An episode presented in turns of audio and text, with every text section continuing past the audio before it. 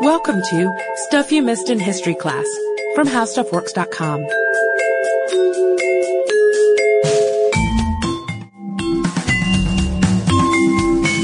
Hello and welcome to the podcast. I'm Sarah Dowdy. And I'm Deblina Chakraborty. And recently we started a new series, a bourbon series.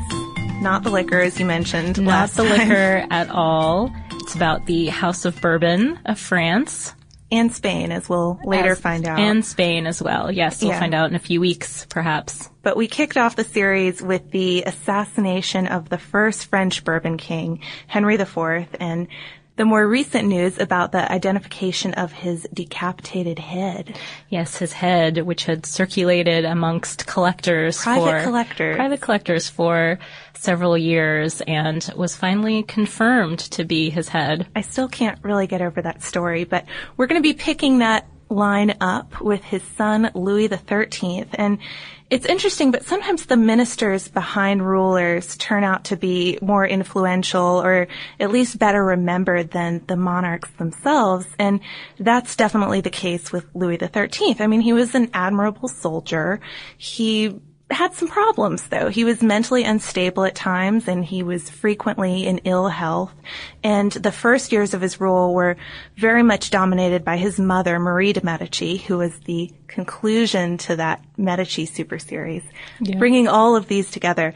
Um, but unfortunately for him, I guess, her power continued on even after he had come of age. They had some major issues with each other. So consequently, throughout a lot of his reign, he relied on his minister, who was the brilliant Cardinal de Richelieu, otherwise known as the Red Eminence. And Richelieu could definitely have his own series. He's involved in so much, and this is, I mean, you hate to call a particular time in history busy, but I think it's how I would define this period. And I mean, the Thirty Years' War alone could have multiple episodes on it, but we want to keep this series rolling. This family does, of course, stretch on for centuries. So Gotta boil it down. yeah, exactly. So our focus for this episode is going to be on the final years of the Cardinal and the King's long partnership and the plot that almost undid them. And finally, the birth of the boy who had come to really define the French monarchy and probably the Bourbon family. So the eventual Duke and Cardinal de Richelieu was born in 1585 as Armand Jean Duplessis, and he assumed this family bishop holding at a very young age, actually before he was officially allowed to be consecrated. He had to get a special permission from the Pope to assume this inherited uh, family position. But his family really wanted to push him into it. It was one of the most valuable things they possessed. And he did fairly well from there. I mean, that was uh, certainly a promising early start for him. Yeah, he continued to rise up through the ranks. He achieved a court appointment by 1616, so not too long after that. Um, and he became the principal advisor to Marie de Medici, the regent at the time. But he spent the next few years in and out of favor with her because uh, it was a constantly changing political environment. Well, and in and out of favor in general, since she herself was falling in and out of favor. Um, but gradually, he gained the trust of Louis XIII, who was not on good terms with his mother and actually pretty suspicious of anyone who had had connections with her. Uh, but by 1624, he's sufficiently impressed Louis and he's made his principal minister.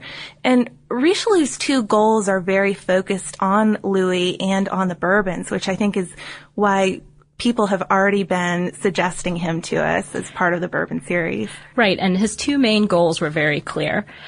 They were, the first one was to bring France together under an absolute monarchy, and the second was to break up the Habsburg power. And the Habsburgs were, they were a family that controlled Austria and Spain and threatened the Bourbons. And both of those are things that we've seen good examples of in some earlier episodes. I mean, with the, all the sons of Catherine de Medici, you can see how the absolute power of the monarchy was sort of in shambles. And, uh, I mean, the Habsburgs, they were just, the Bourbons were comparatively an upstart family compared to this old line.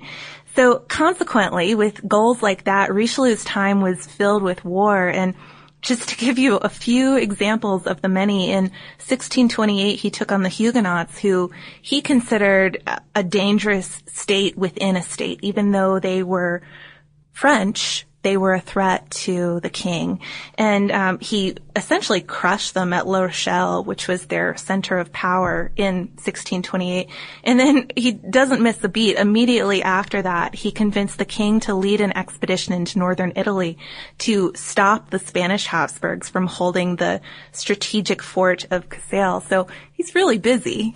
Yeah, and then by 1635, France had declared war on Spain. So he's taking his goals and running with them. Which that really becomes a dominating point for the rest of this episode. But um, add to all of these wars, these religious wars and international wars, a really heavy dose of plotting. And there had been conspiracies to remove the cardinal from day one, as soon as he came into power.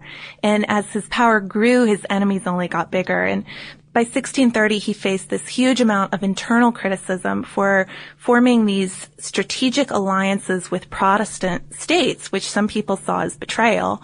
And uh, part of this was launched by a, a, smear campaign from Marie de Medici, his former friend, his former pal, who right. was definitely um, definitely saw that this was the man who largely controlled her son. So to watch out for all these threats and to basically keep tabs on everything that was happening in Europe, Richelieu had to rely on some outside help.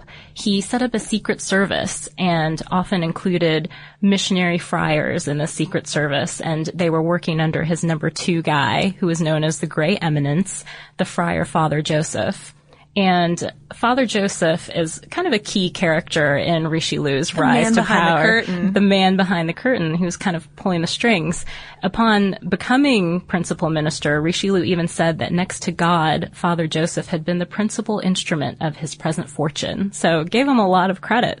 And I think some people even think Father Joseph really is like the man behind a Richelieu. The puppet master. I, I, mean, that might be going kind of far, but he's certainly an interesting figure and a really interesting contrast to Richelieu, who was still uh, very goods oriented. He liked to accumulate wealth, and uh, Father Joseph was his exact opposite in that respect. But Richelieu's Secret Service, they were not to be trifled with. They could find almost anyone disaffected people, people who may have been plotting dangerous dangerous people in the realm.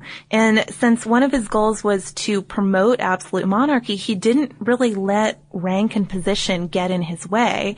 Uh, it, it wasn't going to hold him back from finding you if you were causing trouble. Yeah, and this proved especially true when he went head to head with the Queen, Anne of Austria, who was the still childless wife of Louis XIII. So now we're going to switch gears a little bit here and focus on Anne for a second, who, uh, if you are familiar with Cardinal Richelieu, it might be because of the Three Musketeers. And if you're familiar with the Three Musketeers, you know that Anne and the Cardinal are mortal enemies. He's always trying to catch her in the act of some secret liaison, and the Musketeers are always pulling through for her.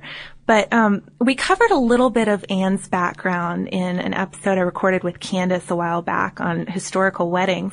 Um, but she was in quite a pickle in the 1630s, to put it simply. She'd been married since she was 14 but she hadn't had a child. So that's a big deal at the time. Yeah, really big deal. I mean, it's, it's childlessness in a marriage at the time was grounds to annul the marriage, which had been I mean, it was a decades long marriage. They had been married for a very, very long time.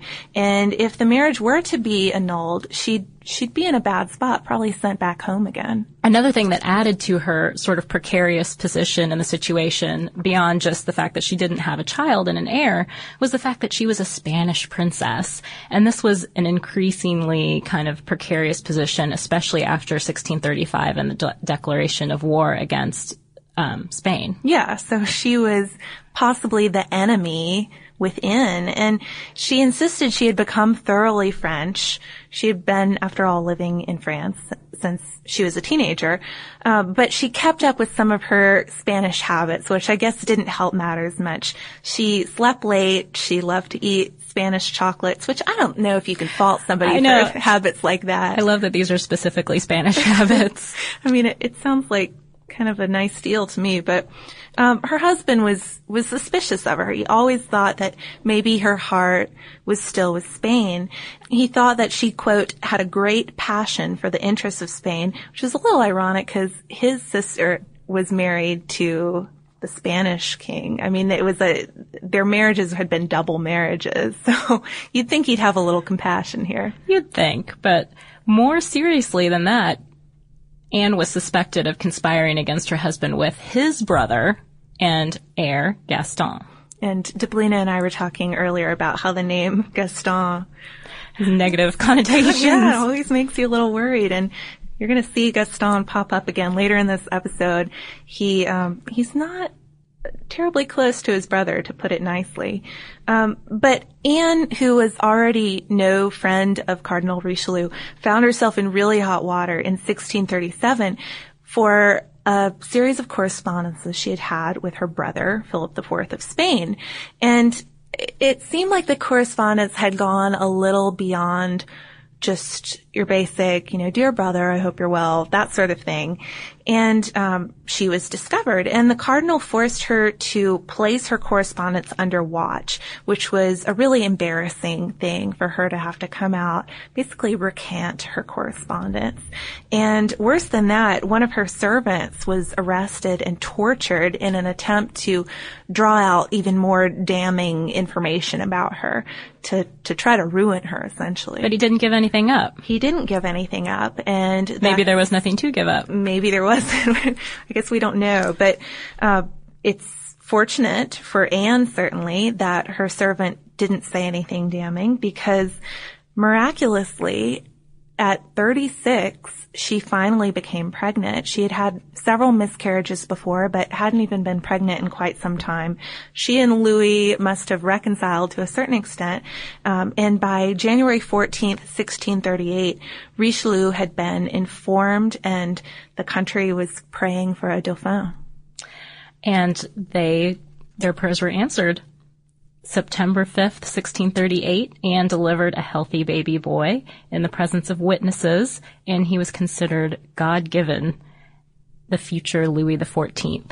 Yeah, and obviously this miracle child um, did raise a few eyebrows. People were wondering how this couple suddenly conceived. Um, the witnesses are there to make sure it's actually her baby, and it's not a girl, and it's not switched Right. for a boy or a, a dead baby switched for a living one. So they were sure it was hers, but people were still questioning the paternity of the child. Um, and Louis XIII was understandably kind of annoyed by this. He dismissed the criticism and said, quote, it is scarcely a miracle if a husband who sleeps with his wife gives her a child. Um, it's probably their best proof that two years later they had yet another son. Exactly. But he didn't get too entrenched in his fatherly duties not too long after his son's birth, probably within about a year of Louis XIV's birth. Louis XIII had a new favorite hanging around. It wasn't just Richelieu in the picture anymore. This was a different kind of favorite too. Yes, this was someone who actually seriously threatened the crown, the position of Louis XIII's son, and also the place of Richelieu. Yeah, and it's kind of ironic that this relationship proved so threatening, threatening to Richelieu as well, because the pairing was one of the cardinal's own making. Back in 1632, Richelieu had taken in this orphaned boy, Antoine Coiffier Ruzé, the Marquis de Cinq-Mars, who was the son of one of Richelieu's dear friends. He had taken him in, taken him under his protection. I mean, Richelieu was a powerful guy with lots of connections. Um, was going to help out his friend's boy. And by the time the young man was about 19 years old, Richelieu encouraged a relationship with the king. He thought that Cinq-Mars might be pretty easily controlled and he could essentially extend his own control over Louis through this young man. And it actually worked. It did work. It was quite successful. Cinq-Mars not only became a favorite, but he also earned the title Master of the Robes. He and the king had kind of a tumultuous relationship, though. Cinq-Mars would often start these big fights with him and then they would make up. It was sort of I don't know, I guess a caddy type thing? Yeah, or lovers quarrels is kind of how I think of it.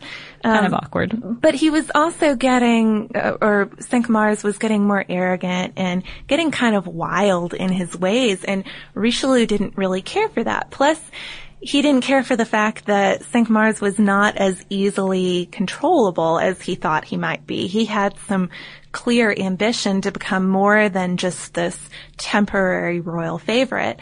Um, Cinq Mars, on the other hand, saw that the cardinal was standing in his way of becoming something more and thought that maybe since he was kind of sickly and getting older, he could just be safely eliminated. So Cinq Mars' first brush with conspiracy came in 1641 when with the Count de Soissons, and that plan was aborted though; it didn't actually go anywhere. Yeah, but Cinq Mars was still lucky that Richelieu and his secret service didn't detect his own involvement. He wasn't caught.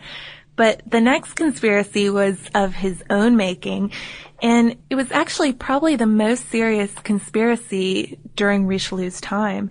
Along with a group of noblemen and the king's pesky younger brother Gaston, Cinq Mars was planning to stir up revolts and eventually allow Spain to enter France. And it gets pretty serious when you learn that he even signed a secret treaty with Philip IV of Spain, March 13, 1642, with Philip promising to assist the rebellion with troops and with money. So it, it's straight up treason. Yep, and Richelieu, of course, is not happy about this when he finds out, and he does find out about the plot by June 11th of that year, and it takes him just two days to arrest Cinq Mars, who's convicted of treason and beheaded. But this is kind of the beginning of the end for this whole group of people. I think it's it's interesting that this conspiracy does come so close to the end of their lives. Richelieu dies very soon after this last betrayal, December 1642, and he's followed by the king in May 1643. So within just a few months, we have a complete regime change as the young Louis XIV, who is still less than five years old, becomes king with his mother Anne as regent, and she declares a Cardinal Mazarin as her chief advisor. Mazarin, he's an interesting guy too, handpicked by her former enemy Richelieu, yet much more to her own liking in possibly more ways than one. Yeah, they have kind of an interesting, very close relationship going forward. But I think this is launching us into A different direction. different direction, well, in a different king who mm-hmm. we will inevitably be covering some events of the life of Louis XIV, the Sun King, builder of Versailles. I mean, how can we even pick? I don't know where to start. yeah, that's going to be a tough one to to boil down as well. But I think that's what you can We shall expect find a way, though, but yeah. the Bourbon series. so I guess that brings us to listener mail. We have a letter from Carrie from Philadelphia. And Carrie says, just listening to your Unearthed in 2010 show regarding ancient cacao brews, I just wanted to mention, though hopefully someone else already has, that one of my favorite local breweries, Dogfish Head of Delaware, produces an amazing throwback cacao brew called Theobroma. And one of my all-time favorites that they make, haven't had a chance to try their ancient recipe saliva beer. That sounds pretty fascinating and not very delicious though. and Carrie says, maybe someday if I'm lucky, he will get to try that.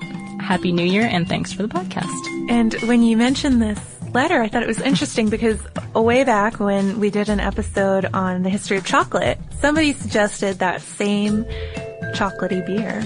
Pretty Must be good. It must be good if all these people have it on their minds. But if you have any um, beverage related recommendations for Bourbon this or bourbon beer. um, or just any fun historical um, events in the life of Richelieu you want to share, feel free to email us at historypodcast at howstuffworks.com. We're also on Twitter at Missed in History and we're on Facebook.